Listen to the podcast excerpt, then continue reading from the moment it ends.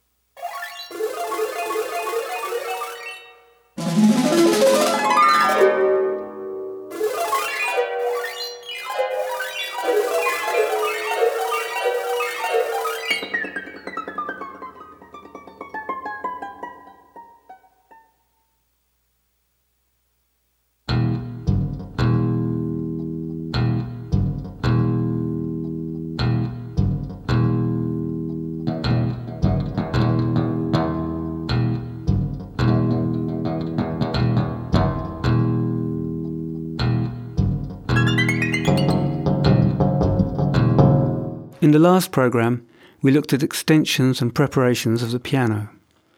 Although it's not officially a string instrument, the piano is not so unlike a harp or a guitar, or even a violin, come to that. They're all essentially just different ways of stretching a string across a sound box. So it's hardly surprising that harps and guitars have been prepared in ways similar to pianos, using paper, crocodile clips, and clothes pegs. Here's the harpist Joanna Newsom with a simple strip of paper threaded between her strings. She's actually taking a strip of 20 pound paper and she is threading it through the strings of the harp.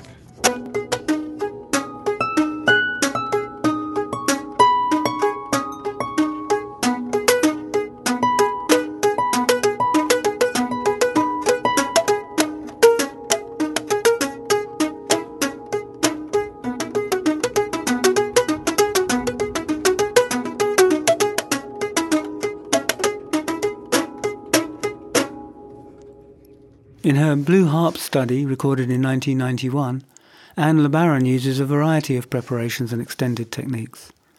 Although the sounds and the playing are all natural, the piece itself was edited from recordings after the fact, so it wasn't actually performed this way, although, by implication, with a couple of harpists, it could have been.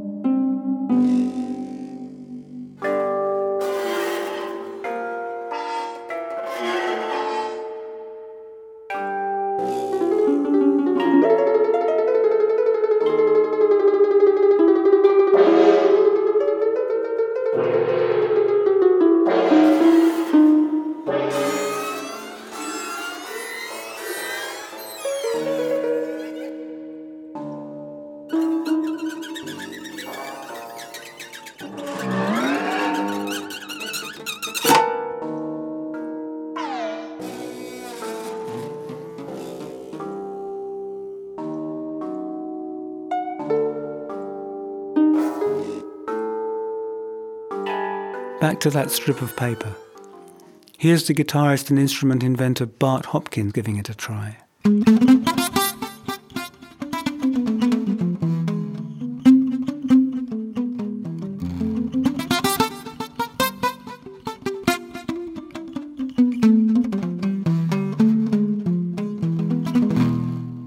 And here's a guitar, face down and horizontal, with heavy weights attached to the strings.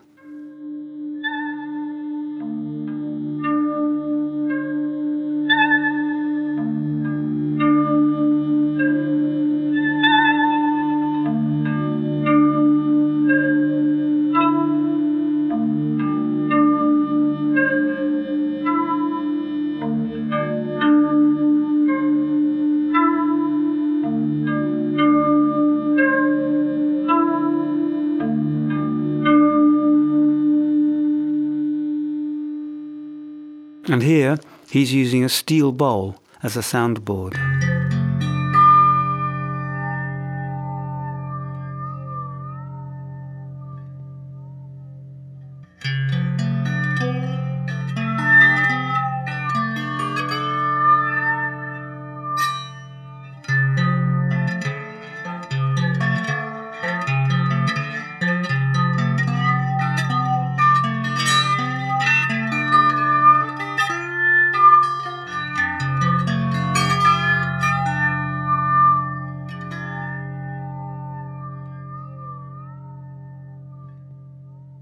The American guitarist Janet Feder was trained classically and found her way to preparation by chance and instinct. There's nothing gaudy here, just small modifications of timbre. On this piece she's using a brass bead threaded onto a string, some key rings and an alligator clip to effect subtle, rather intimate changes of colour.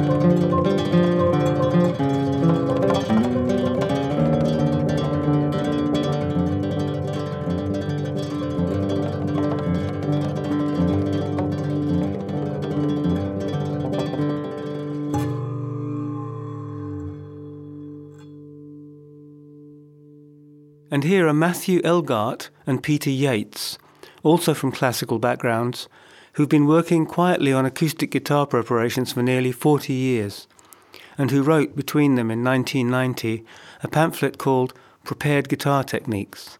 This is Snack Shop from 1981.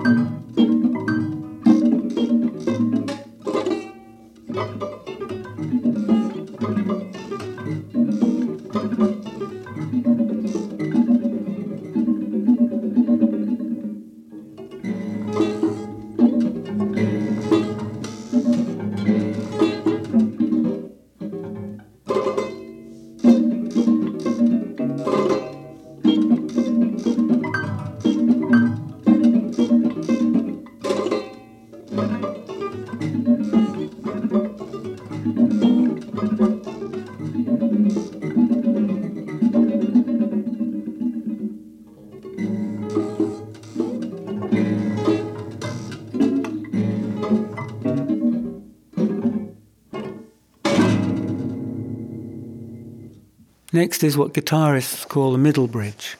That's when you slide a metal rod or a drumstick under the strings somewhere along the neck. In this example, it's a zither that has the middle bridge inserted.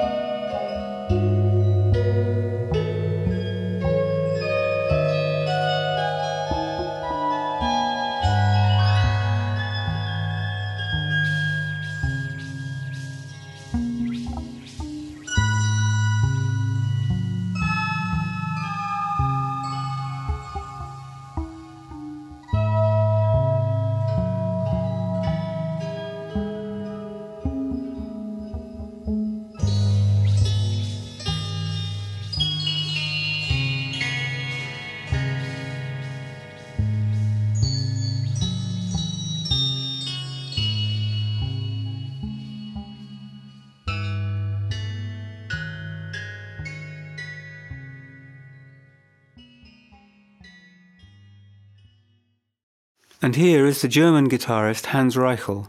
Just two very brief extracts. The first using a six string guitar with extra frets, the second a cigar box, almost certainly, and some other unidentified preparations.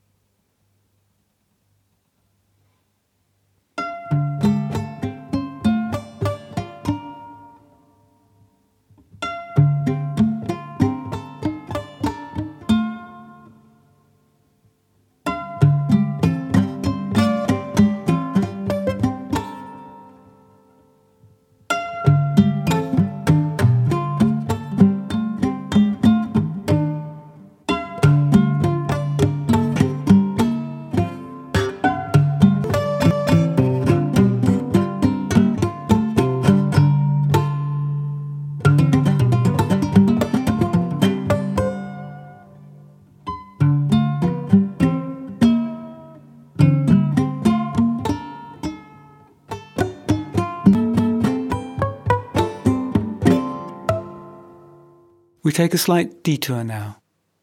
Although I plan to deal with electrification in a later program, I do want to look at some electric guitar preparations here, because by the 1960s, the electric guitar had become, to all intents and purposes, a completely new instrument. Not just a louder guitar, but like the theremin or the Ondes Martenot, a piece of electronic equipment with a life and a language of its own. Several new genres of music already lay in its past, and it was by this time to rock what the piano was to contemporary composition. And also these probes have far more to do with the history of mechanical preparation than they do with the very different narrative of electronic processing. The pathfinder beyond all others was Keith Rowe. Rowe was a jazz guitarist who had trained as a visual artist and who, inspired by the painter Jackson Pollock, decided very early in the 1960s to force himself to abandon conventional technique by laying his guitar flat on a table. From that position, he went on to explore and to invent an entirely new vocabulary for the instrument, which, amongst other things, included working with various cage like preparations, which is to say, resting things on and attaching things to the strings of his now horizontal guitar.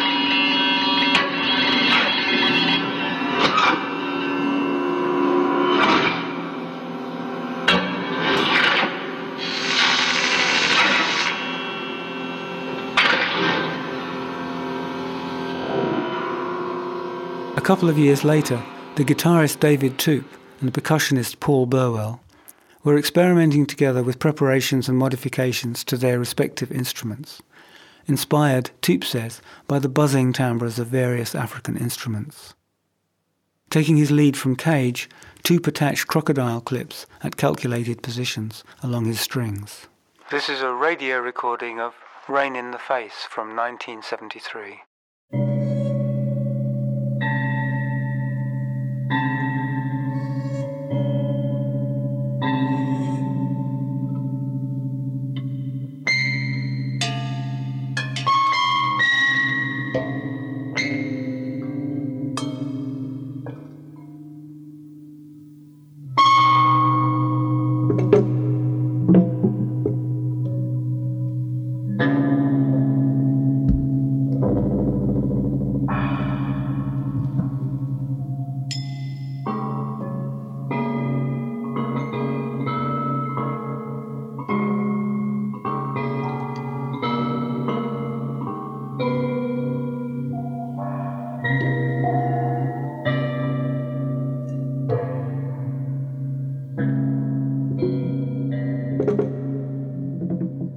It was Fred Frith, guitarist of the rock band Henry Cow, who took possibly the most influential step. His 1974 solo LP, Guitar Solos, was not only a catalogue of techniques and preparations, it also came as an aesthetic revelation. Rowe had remade the guitar as a source of noise, electronic disturbance, and difference, avoiding everything previously associated with the guitar, but Fred embraced the instrument in all its moods and guises melodic, harmonic, rhythmic, abstract, ugly, beautiful, not only as a noise machine, but also dressed in many of the costumes it more conventionally wore. Guitar solos was a kind of consolidation, inasmuch as many of the techniques were already known, like laying the guitar flat, using crocodile clips, using glass edges to play glissandi, resting objects on the strings, or playing two-handed on the neck. Most important was the combination and breadth of his applications, which amounted to a recalibration of the instrument, an approach which, far from breaking with the past, included and commented on it.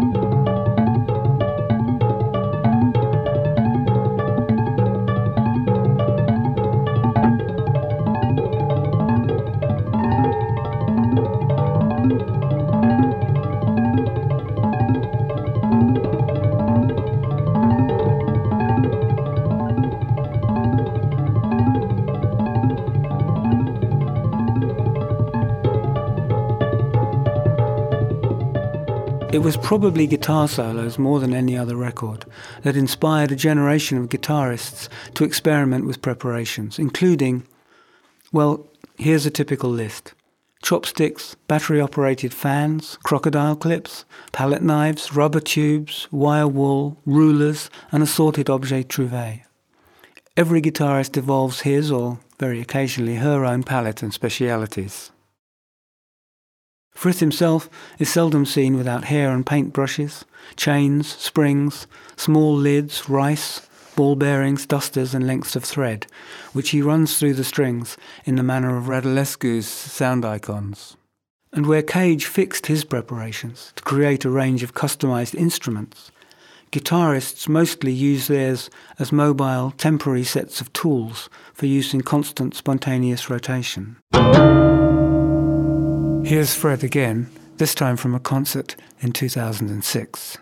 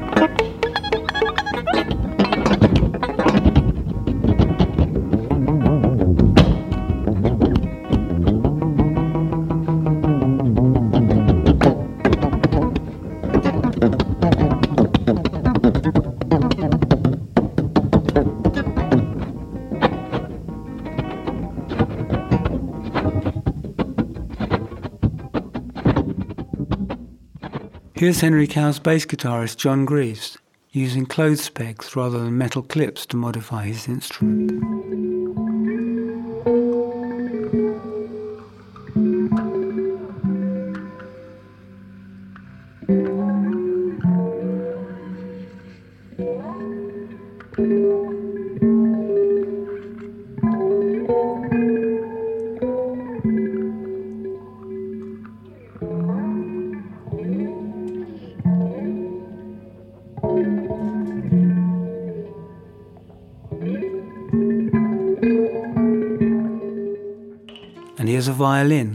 Close pegs attached.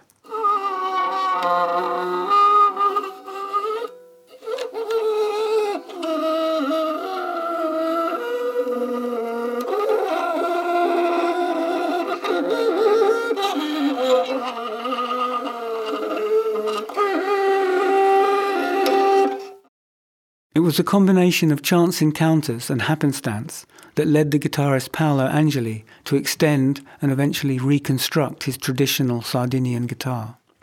Citing Fred Frith as a seminal influence, along with the violinist Jon Rose, the cellist Tom Cora, and the instrument builder Harry Partch, Angeli allowed novelty and tradition to blend, not only in his highly adapted instrument, but also in the inspirations behind it. The two banks of sympathetic strings, for instance, and the foot-operated hammers that strike each primary string from beneath the bridge, both draw knowingly on Baroque prototypes.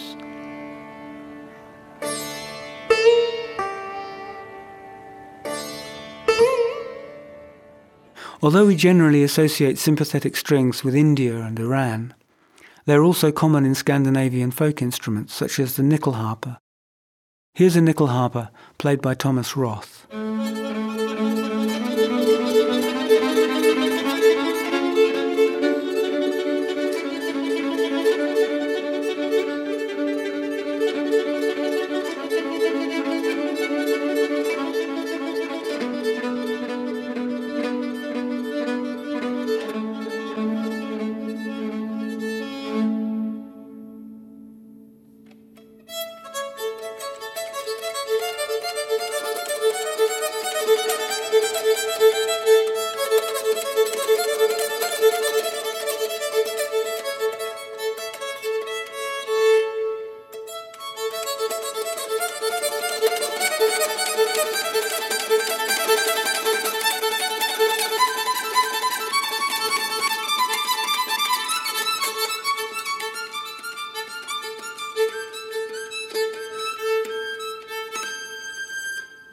Sympathetic strings were also common in the Baroque period, for instance on the baryton, which had between 9 and 20 of them.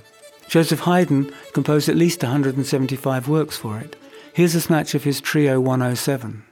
The baryton is played by Philippe Pierlot.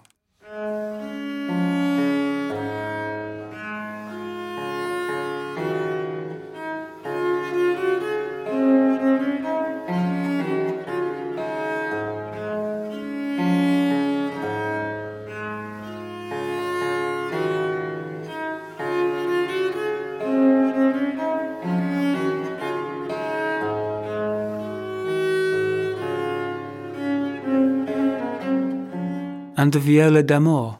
It usually has six or seven played strings with the same number of sympathetic strings below.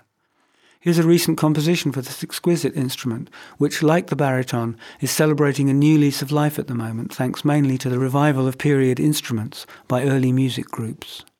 On this recording, you'll hear not only the timbral effect of the sympathetic strings, but also occasionally the strings themselves as they are directly played. This is the final part of Solo for Viola d'Amore by George Friedrich Haas. It's played here by Garth Knox.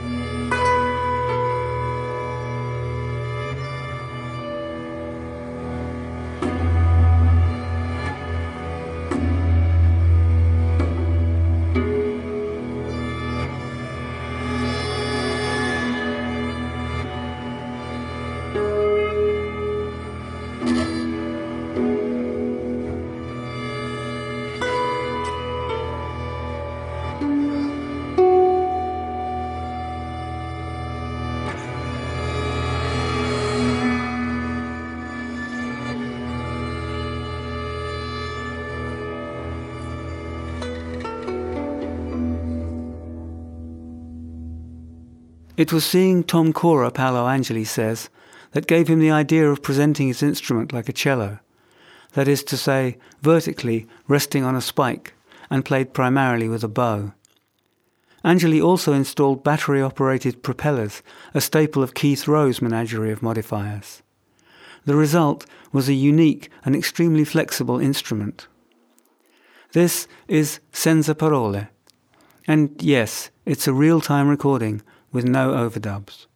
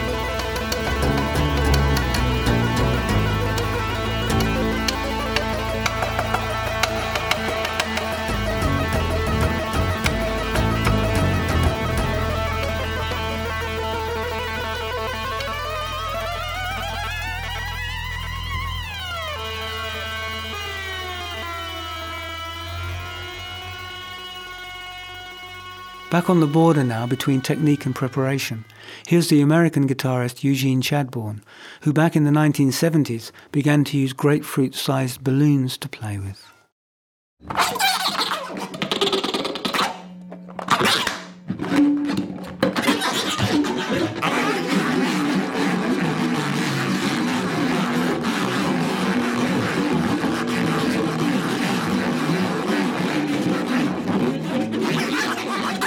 Mutes have been applied to violins for centuries, but they didn't become common until the 1800s, and then mostly in pursuit of orchestral colour.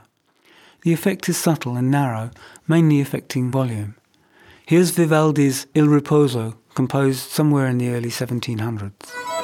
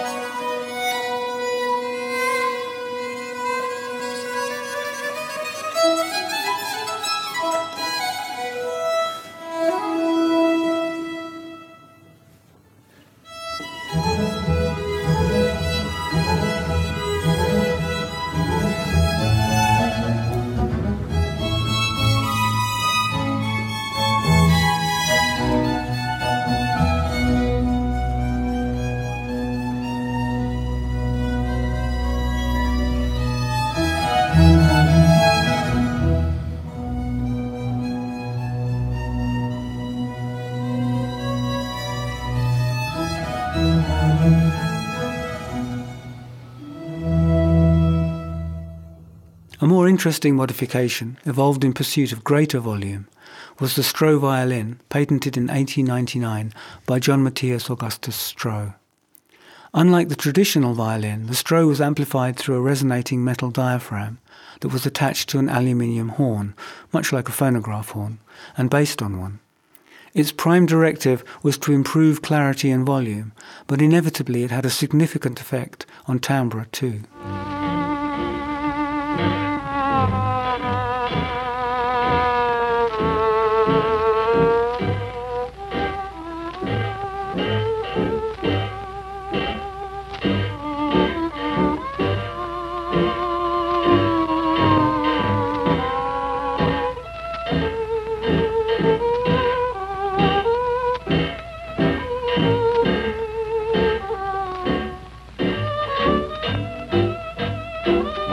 Like its rarer relatives, Stroh mandolins, guitars, ukuleles and violas, the Stroh violin was tailored to the frequency limitations of the acoustic recording process. That said, by the 1920s, it was also commonly found in pier bands and dance orchestras. In a last ditch attempt, according to Julian Pilling, the author of Fiddles with Horns, to prevent the saxophone from replacing the fiddle as the leader of the general dance.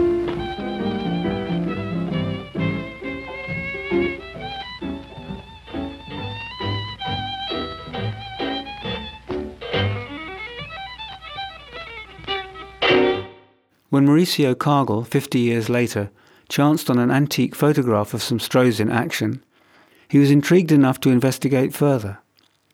Experience told him that these metal horns could link the violin family timbrally to orchestral brass, and he was keen to probe that idea.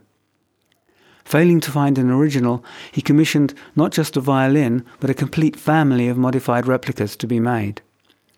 When a stash of Strohs turned up a little later, in Baghdad, Kagel was already working with his own and decided to stick with them.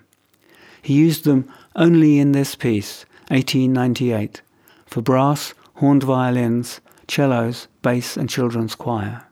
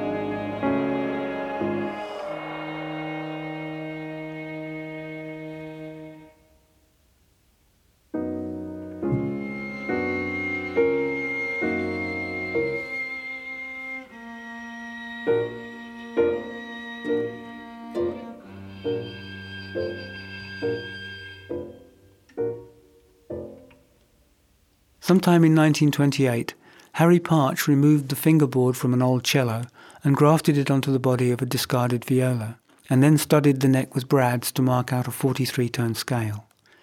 This was the first of an orchestra of Zen harmonic instruments he went on to invent or adapt over the next 40 years. The adapted viola, like Paolo Angeli's adapted Sardinian guitar, was played like a cello, upright and spiked to the floor. Here's Partch's setting of By the Waters of Babylon, written in August 1931. Since he only recorded the work later, augmented by other instruments, we'll listen to this perfectly plausible reconstruction of the original by an ensemble calling itself Partch. This is pretty much the way William Butler Yeats would have heard the work when Partch pitched up at the Abbey Theatre in Dublin and played it for him in 1934.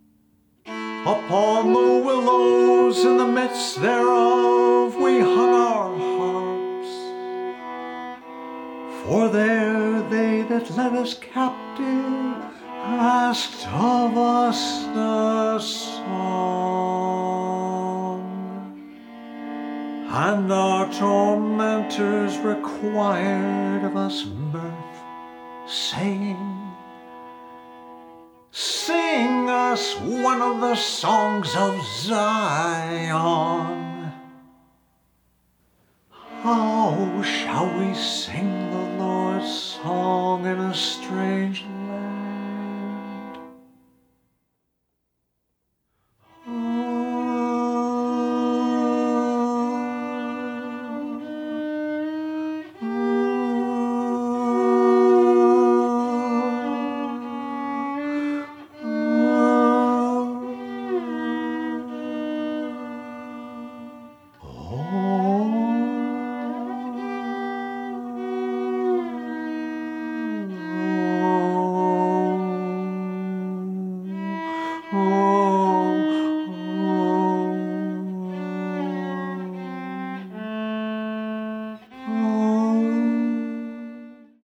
Partch also started to work on guitars, and after many modifications, arrived at the first adapted guitar in 1934, and then in 1945, the 10 string Hawaiian type adapted guitar, both of which were played with lead weighted Pyrex rods. Here's what the 10 string sounded like.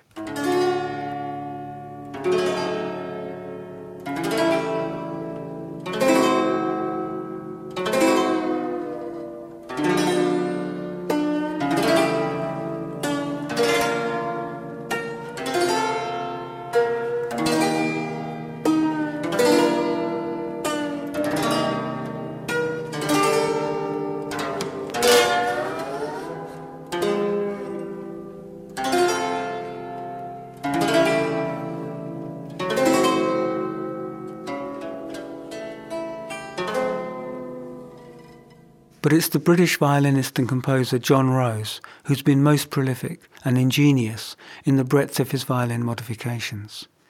It would take the rest of this program to cover them all, so I'll briefly summarize. We have the 19 string violin, the half size megaphone violin, the Aeolian violin, the tromba marina, the double piston triple neck wheeling violin, the 16 string long neck microtonal violin, the 10 string double violin, the trapezoidal 5 string viola, the Madonna and Child, that's a violin nested inside a cello, the double necked violin, the bicycle powered double violin, the windmill violin, and various modified fiddles with metal and polystyrene resonators. Closely related to these were the 19 string cello and the whippoline. The whippoline was made from a disemboweled cello with a hurdy-gurdy mechanism attached that had fully interchangeable playing wheels. Not just the standard version rimmed with bowhair, but wheels that had spikes, leather thongs, and rough serrations.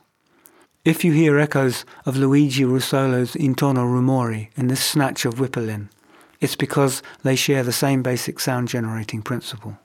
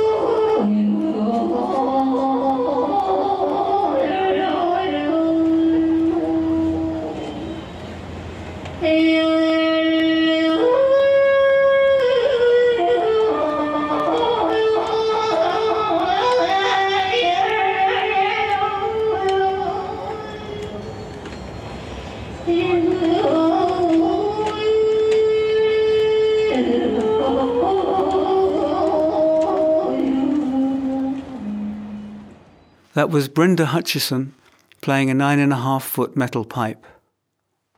Wind instruments are essentially just fixed lengths of pipe, so they can be made longer or shorter, or their connecting parts can be diverted. Here's the trumpeter Bray Grimes, who's changed his valve slides about and replaced his mouthpiece with a soprano saxophone mouthpiece. This is Wonderment for prepared trumpet.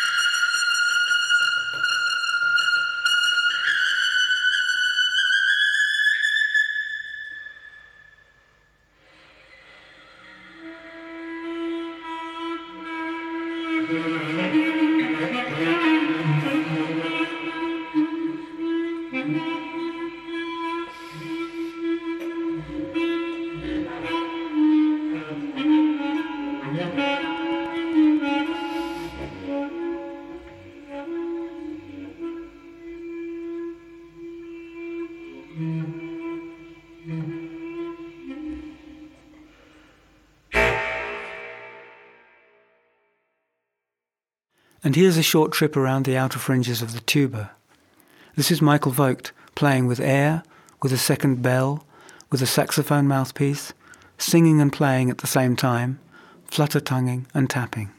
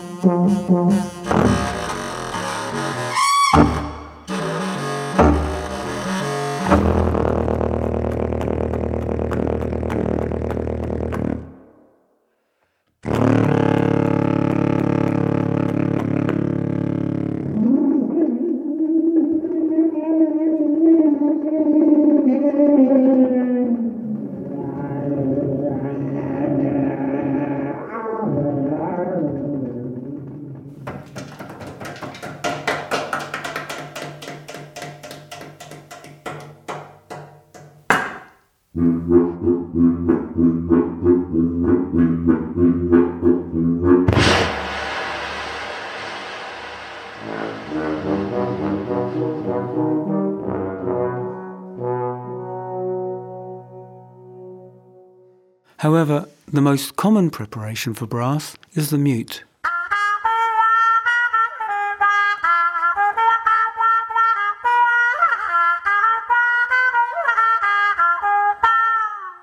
Of ancient lineage, it's fitted into or over the bell to modify the timbre or the volume and even occasionally the pitch of an instrument.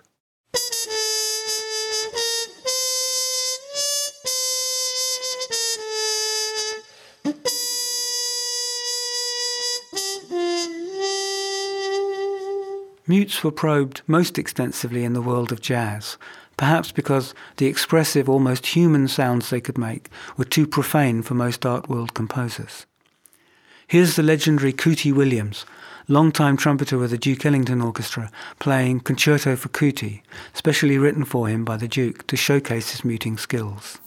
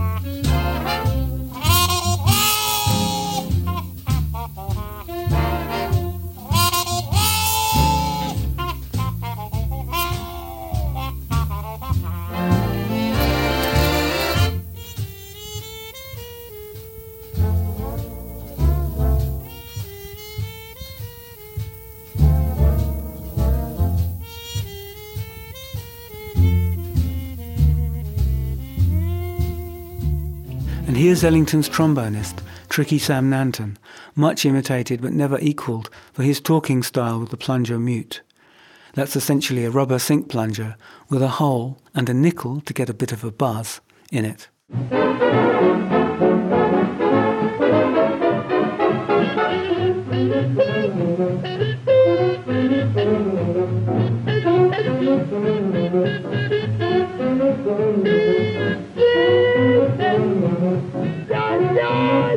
And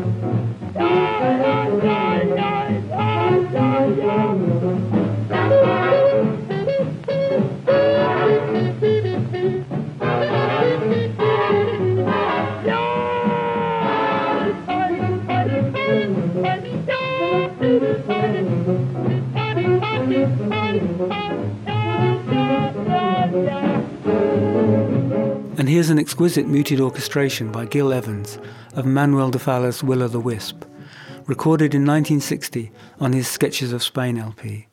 Miles Davis is playing the flugelhorn.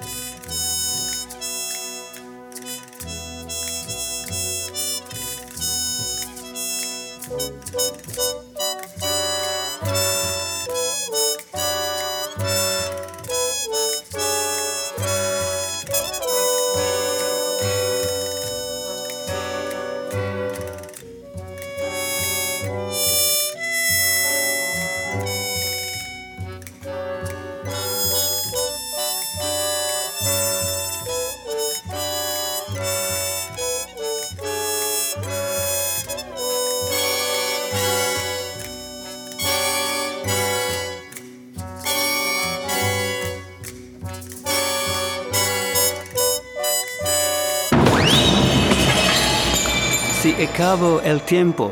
Hasta la siguiente. In the next program, we'll look at vocal and percussion preparations and move on to unorthodox ways of playing the piano.